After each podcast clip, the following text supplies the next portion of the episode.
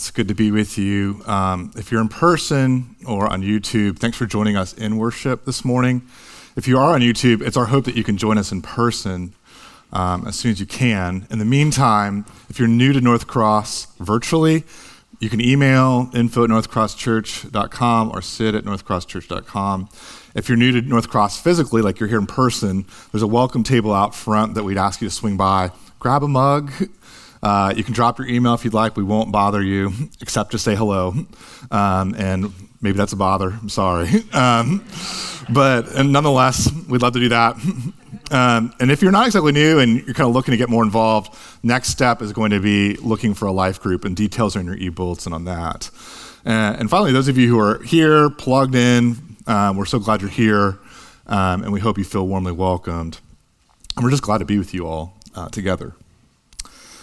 I'm thankful to open up and study the scriptures together. This morning, we're going to continue to spend some time in the New Testament letter to the Ephesians. And we're looking in particular, as we look at Ephesians, at God's vision for his church. That particular vision for what community is and what community should be or will become. And simply put, we've said this in a lot of different ways, but the church is and always has been meant to be an ordinary-looking miracle. And this week, our passage that Mark just read marks sort of this middle point or halfway point of the book of Ephesians for us. It symbolizes sort of a dramatic shift in what Paul's going to do from focusing on who God is and what glorious things God is up to in the church and through the church and in this world. And it's going to shift to who we are and what we're called to do and who we're supposed to be and how to live our best lives in this everyday, practical way. And that's really what's going to happen. And that kind of transition can feel like a lot. And so I want to kind of ground what we're about to talk about in prayer, even as Paul did that at the end of chapter 3. So let's go to the Lord, and would you pray with me for our time this morning and God's words to us? Let's pray.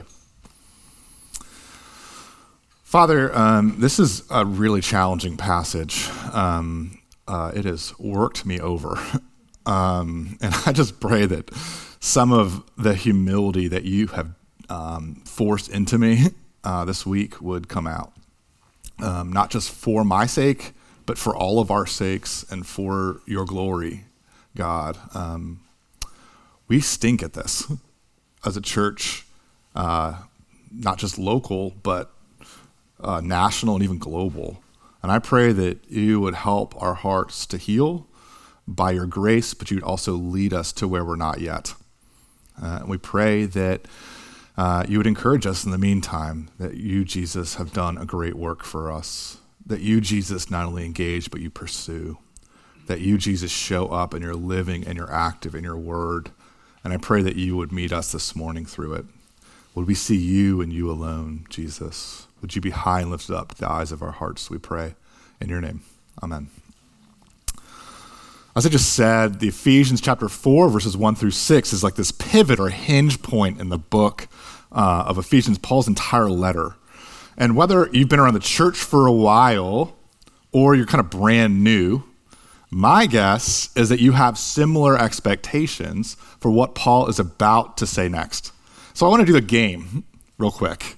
Okay, we can call it fill in the blank, or you can call it Mad Libs, however old you are. Okay, in your heart, not just physically. Okay, so I'm going to say this. I'm going to read it, and I want you to kind of mentally fill in the blank. I, therefore, a prisoner for the Lord, urge you to blank.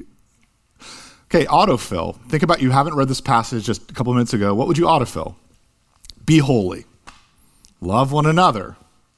Or even heal the world, make it a better place, to quote Michael Jackson, right? Instead, Paul says this: walk in a manner worthy of the calling to which you have been called.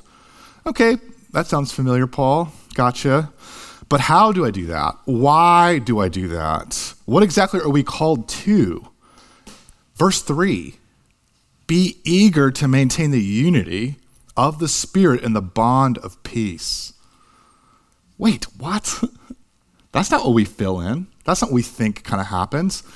Unity, that's Paul's urgent plea for unity I would doubt that that's what you expect. It's certainly not what I expect. I'd hardly argue that unity is the top of our Christian Discipleship 2022 regimen. I doubt that unity is at the top of how we even choose a church. And so let me get really even more uncomfortably honest. And you can call this next statement what you want. It's part confession of sin, part Christian subculture observation. But I really, really struggle with Christian unity. And you know how I know that? Because every time I hear this concept, I squirm a bit, and I really struggle with the people who call loudest for Christian unity. I do. I'm not proud of that, but that's how I feel.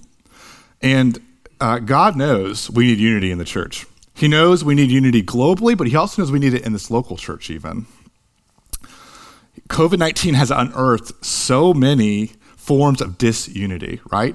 Radical political divisions that have swung from healthcare, like face masks and vaccination status, all the way to race and sexuality and gender and even jobs. And the church has struggled to act differently than the rest of America, hasn't it? Man. And all my pastor friends that I talk to are reporting the same thing, that people are changing churches like they change supermarkets. This isn't about the people who are new to church or the idea of church or new to the area, but let's just say the Great Resignation is not just applying to church going, it's applying to, it's not just applying to jobs, it's also applying to church going. There's a Great Resignation going on all over. And at the same time that I totally feel the need for unity, I also just really want to confess I'm so cynical. I'm so cynical about real, long-lasting, deep unity. Whenever I hear someone call for unity, I immediately think of my 12 years as a college campus minister. I don't know if you know this, but I was on campus minister for 12 years on 3 different college campuses. And pretty much like clockwork, every 2 years, a group of sophomores would email me in August, right before the school year started. So it's amazing.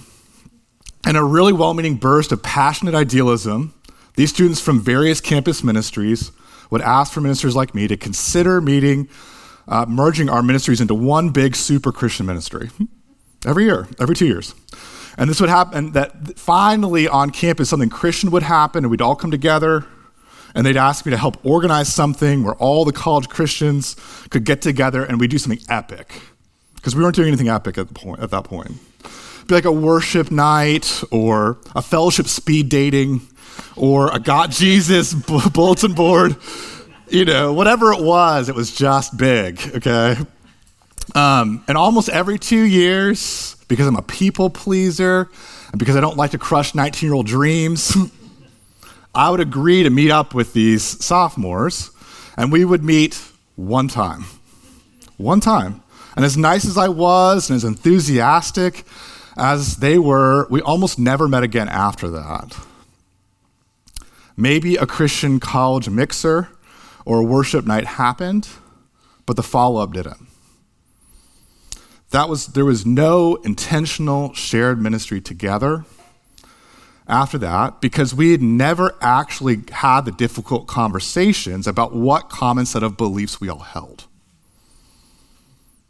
No time was made for the difficult relationships from different styles of worship or different theological convictions because there was a lack of humility and gentleness and patience and bearing one another in love. Look, the point of this story is not to lay down some sort of Christian challenge for you, okay? So let's just say you're a Davidson student, hypothetically, and you really don't have to make it your life mission to prove me wrong. You just don't. You're free not to. Okay? You really don't have to do that. You don't have to prove me wrong by starting your own sustainable cross ministry gathering that turns into just another ministry option at the next club activity fair. If you're an adult here, you don't have to prove me wrong either, or older adult, I should say. Please don't start an all but name Christian denomination to end all Christian denominations. We have a lot of those already.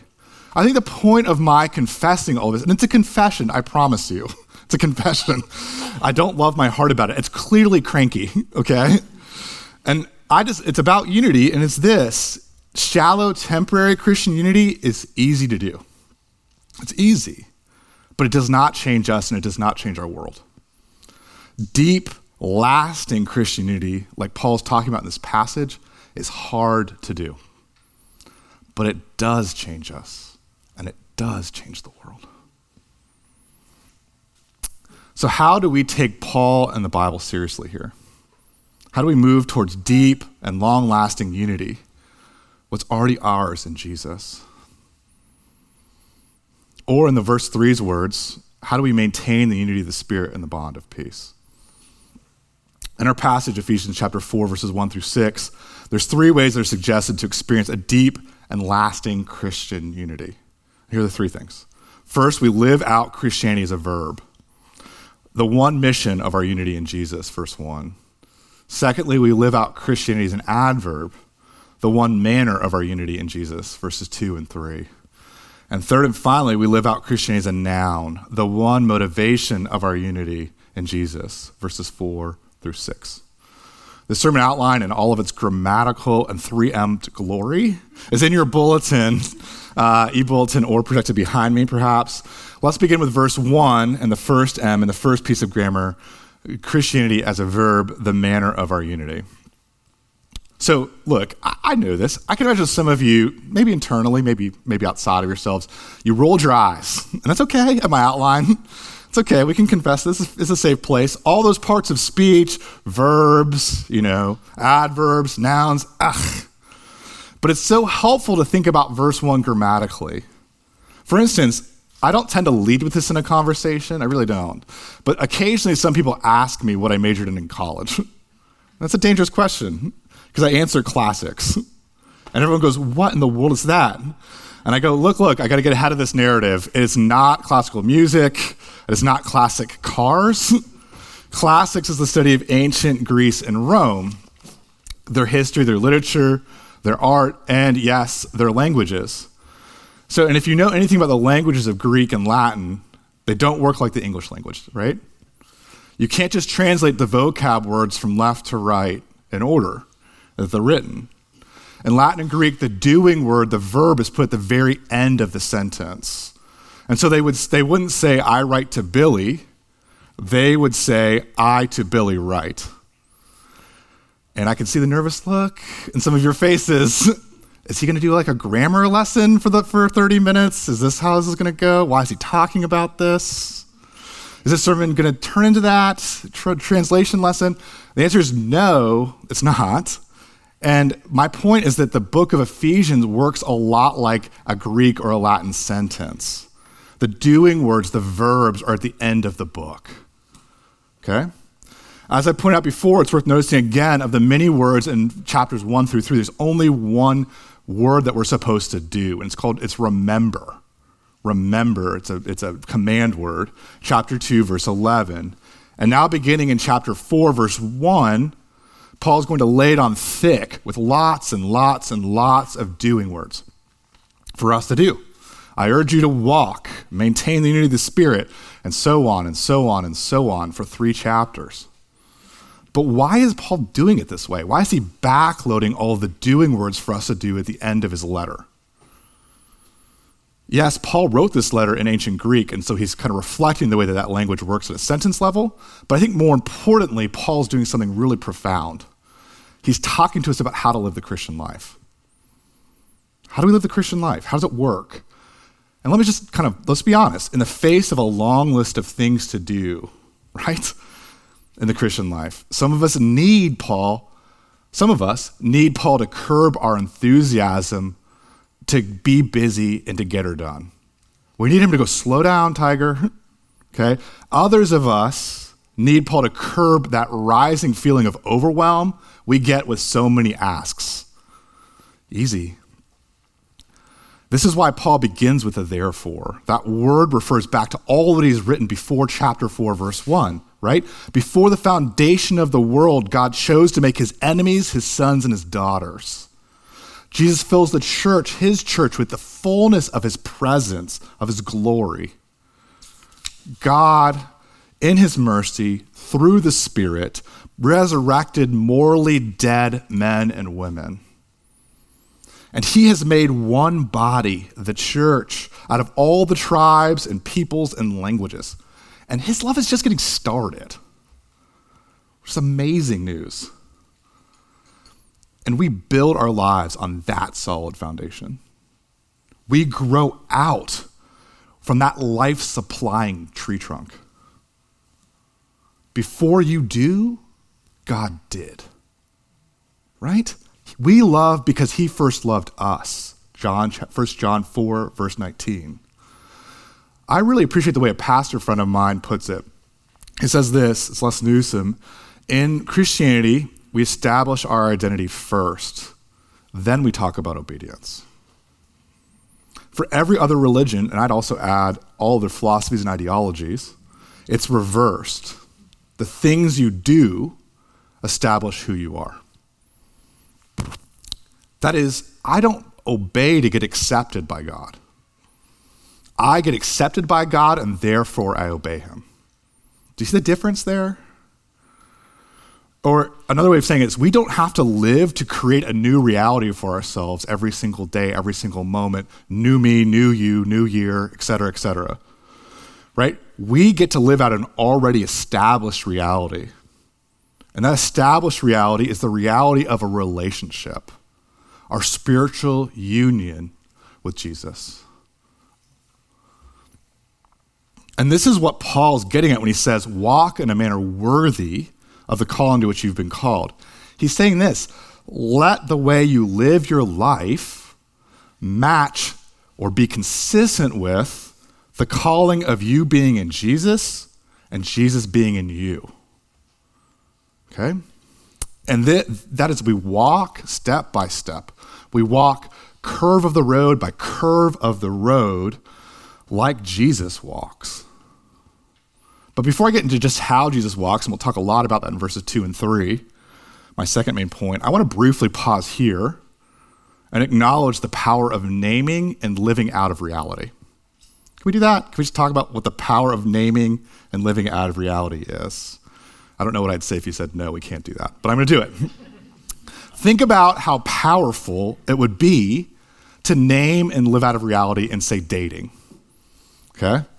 So many couples play married, right?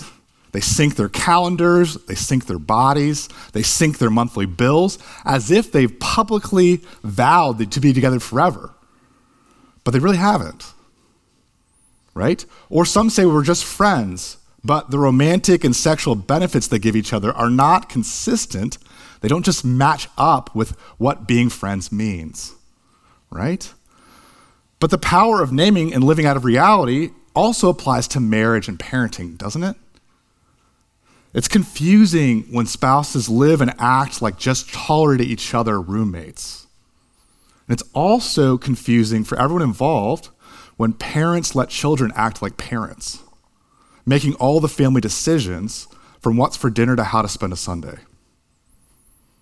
It's so powerful when spouses and parents, when children and friends live out or act out of the reality of their named relationships.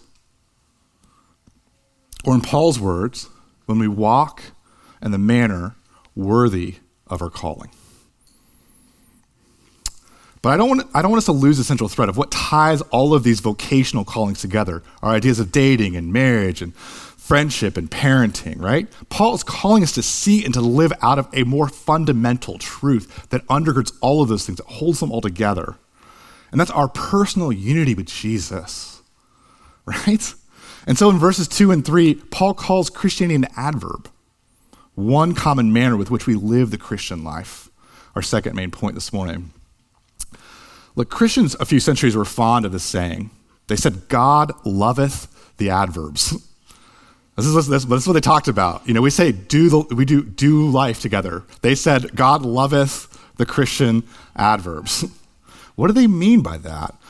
What theologians like Joseph Hall meant by this is that the Christian life, including our kind of calling to strive for unity, all Christianity begins at a mindset level. Okay? It begins with a heart attitude.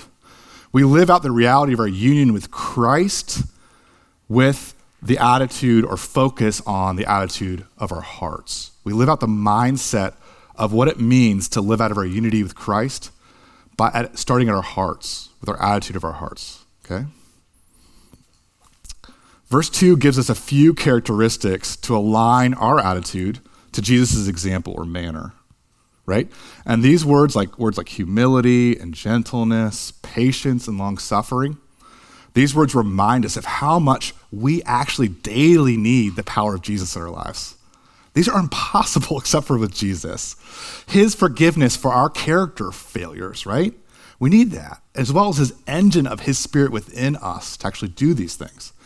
And so humility and gentleness motor our minds in a whole different way. We move from the box of chocolates and pink construction paper hearts of Valentine's Day tomorrow, still good things, don't neglect them, okay? But at the same time, we go to something bigger, how Jesus describes his own heart in the Gospel of Matthew chapter 11, right?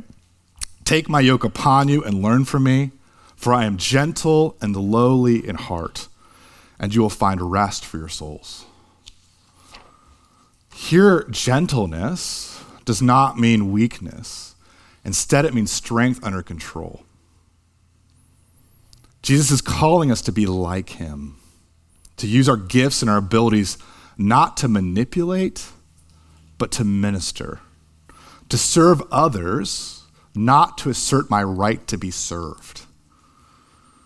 And likewise, humility is the opposite of pride. And pride's constant clamor is for respect to be paid. And instead, humility is forgetting about one's own merits and being kind of wrapped up or caught up in an appreciation of the worth and value of the people we're with. As a very young child, the composer Mozart, who's kind of famous as this really one of the most kind of melodic of composers, he's great at doing harmonies, the most harmonious music. This, as a young child, he's probably 4 years old at the time, someone asked Mozart how he does it, right? They said, "How do you compose such wonderful music?" And the young Mozart replied, "I just put together notes that like each other." I just put together notes that like each other, okay? Just like notes, people who try to like each other make wonderful harmonies together, wherever they are, including and maybe especially in the church. So how can we begin to see how gentleness and humility promote deep and lasting unity? And how they're opposite, you can see that, right? We can see that those things would help us to do unity. But then we also need to see that their opposite, manipulation and pride, can kill community so easily. The same is true for patience and bearing with one another. These attitudes of Jesus ask us this hard question: what do you do with people you don't like? Right? Just like it's so important to name the reality of friends or spouses or parents and then to live out of that reality, it's so equally important to name the reality of people who feel like enemies in our lives. We all have them. People who just irritate us, you know, get under our skin, kind of feel awkward or slimy, or even people we despise. They're so impossible. Man, they're just out to get me. What would it look like for us as Christians to treat the difficult people in our lives differently than the rest of humanity? Right? For instance, how would we deal with conflict differently? Perhaps in the name, but not in the spirit of boundaries, we're too quick to cut off contact with somebody, aren't we? We're really quick to do that. Is it because they're dangerous? Sometimes. Okay? But sometimes it's just because we're stressed when we see them. You see, Jesus wants us to be able to point, he wants to be able to point to the church, right? Whether it's first century Ephesus or it's 21st century Lake Norman. And Jesus wants to be able to say, look at what a living God can actually do. Look how differently they handle disagreements and conflict. Look at how they engage each other, not just friends and family, but people that feel like enemies. Because you know what? That's just how I engaged and pursued them. I loved them when they were enemies. Oh, what a picture of unity. And that is what's so devastating about what's happened to the American church in the last 2 years during COVID-19. What things haven't people left the church over? That's a fill in the blank. That could take a while. And without maintaining the unity and the bond of peace, cracks will just spread and the weeds of disunity will just grow, and the conditions are always right for disunity. But what are the conditions for true unity? What do we need to pray for or do to foster deep and long-lasting unity between Christians and their God? Well, it has to be bigger than just what we do, the verbs. It has to be bigger than just how we do what we do, the adverbs, doesn't it? It seems like there are two very human strategies that we're constantly employing in the name of unity. I'm going to call one human sentimentality and the other human engineering. Okay?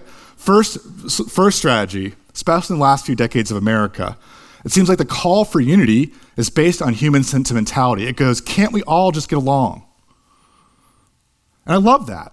But maybe more specifically, it looks like, let's have unity for unity's sake.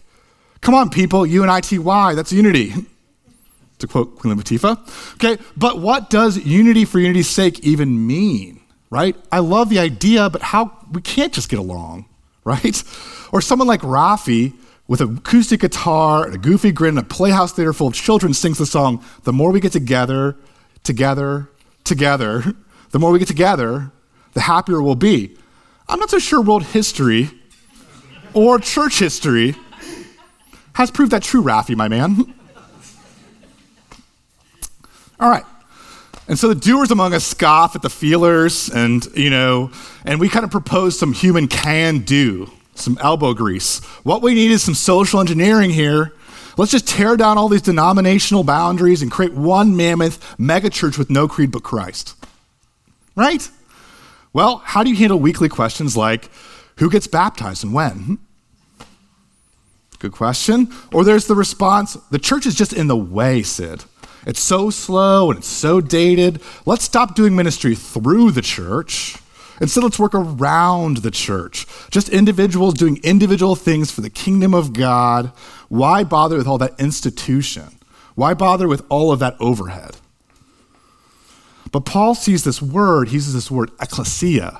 He uses it 9 different times in the book of Ephesians. Do you know what that word means? It means the assembled congregation of God's people. It's really hard to get around. And he uses it 9 different times in the book of Ephesians. And what we've seen is this is Jesus' body, the living temple, filled with all of Jesus' fullness. And so what is deep and lasting, long-lasting unity in the church based on then, right? What do we base it on? It has to be based on something or someone far bigger than us, right? The Trinity. It's based on the Trinity. That is, Christianity is a noun, the one motivation for our unity. Third and final point, it will be briefer, verses 4-6, okay? Stick with me. Once again, one last time, it's so important to acknowledge the power of seeing and then living out of reality, isn't it? In this case, the united reality of God. God the Spirit, verse 4, God the Lord Jesus, verse 5, God the Father, verse 6, 3 persons living in union with each other in one substance or Godhead. Okay? We receive this God, 3 in 1, a he who is a we, and then we receive anyone who believes in this triune God in hope and faith and baptism. Just one.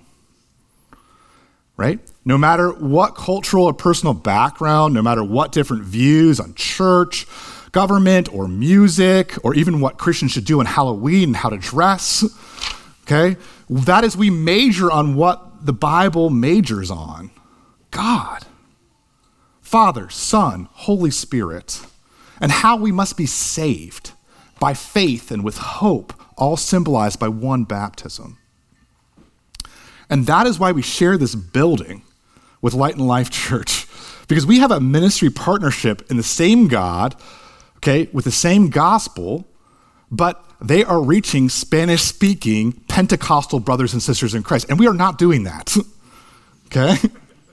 So next time you see the well-worn carpet in the hallways, think about the many, many, many people in the kingdom of God that use this building. So now that we've named the Christian noun, how do we live with our reality out of this reality of the Trinity? Put another way, how do we think global church but live local church, okay? How do we think global church and live local church? Well, if all of us have one in the Spirit dwelling inside of us, that same Holy Spirit, we can't count another Christian out, ever. We can't ever count another Christian out. Look, if I can change, you can change. If you can change, I can change, because we share the same Spirit. Right? If everyone has the same, one and the same Lord Jesus, unity cannot mean anything goes or nothing really matters. We both live for and by a higher authority, Jesus and his words, the Bible.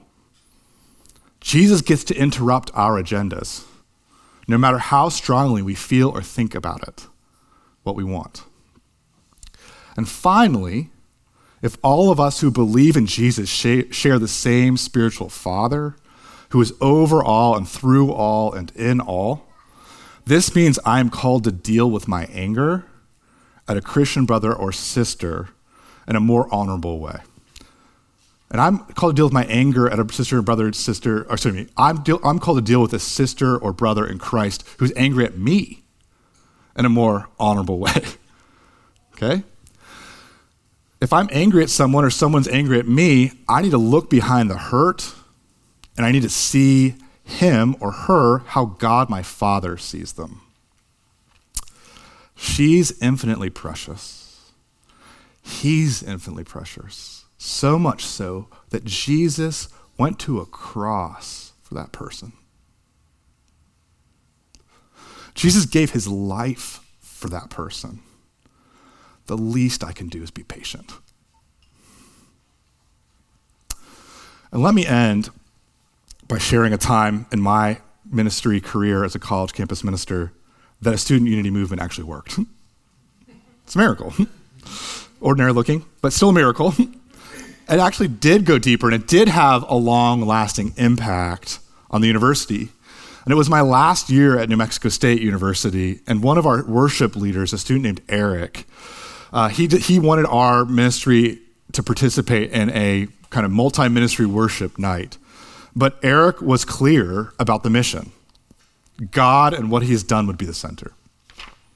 And Eric approached me and his fellow students in a beautiful manner, with humility and gentleness. And he patiently bore with difficult schedules and setting up meeting after meeting after meeting in order to talk through his and their motivation. And what was their motivation? They were to choose songs that worshiped a God they could all agree on. One Spirit, one Lord, one Father. But in all the different styles of all the different ministries.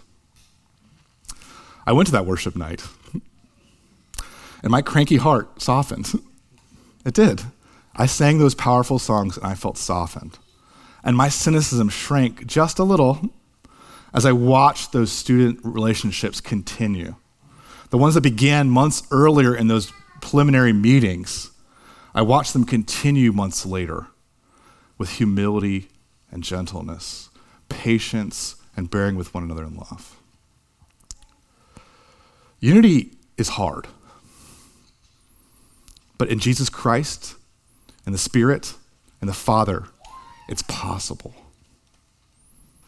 And it is sweet, and it changes us, and it changes the watching world. Would you pray with me? Father, thank you for the challenge of this. It's beautifully difficult. but also beautifully sweet to imagine. We all long for this. We long for this in so many ways, and we do so many things towards this. And I pray that you would help us, oh Lord, to taste the sweetness of it. And would the change be yours? And would it be by you working through us? Lord, we pray. We pray for unity in our church, locally, nationally, internationally. We pray that you would be at the center, Jesus, bringing your people together. Would we be one as you, Jesus, are one with the Father? We pray that prayer you prayed. In your name, amen.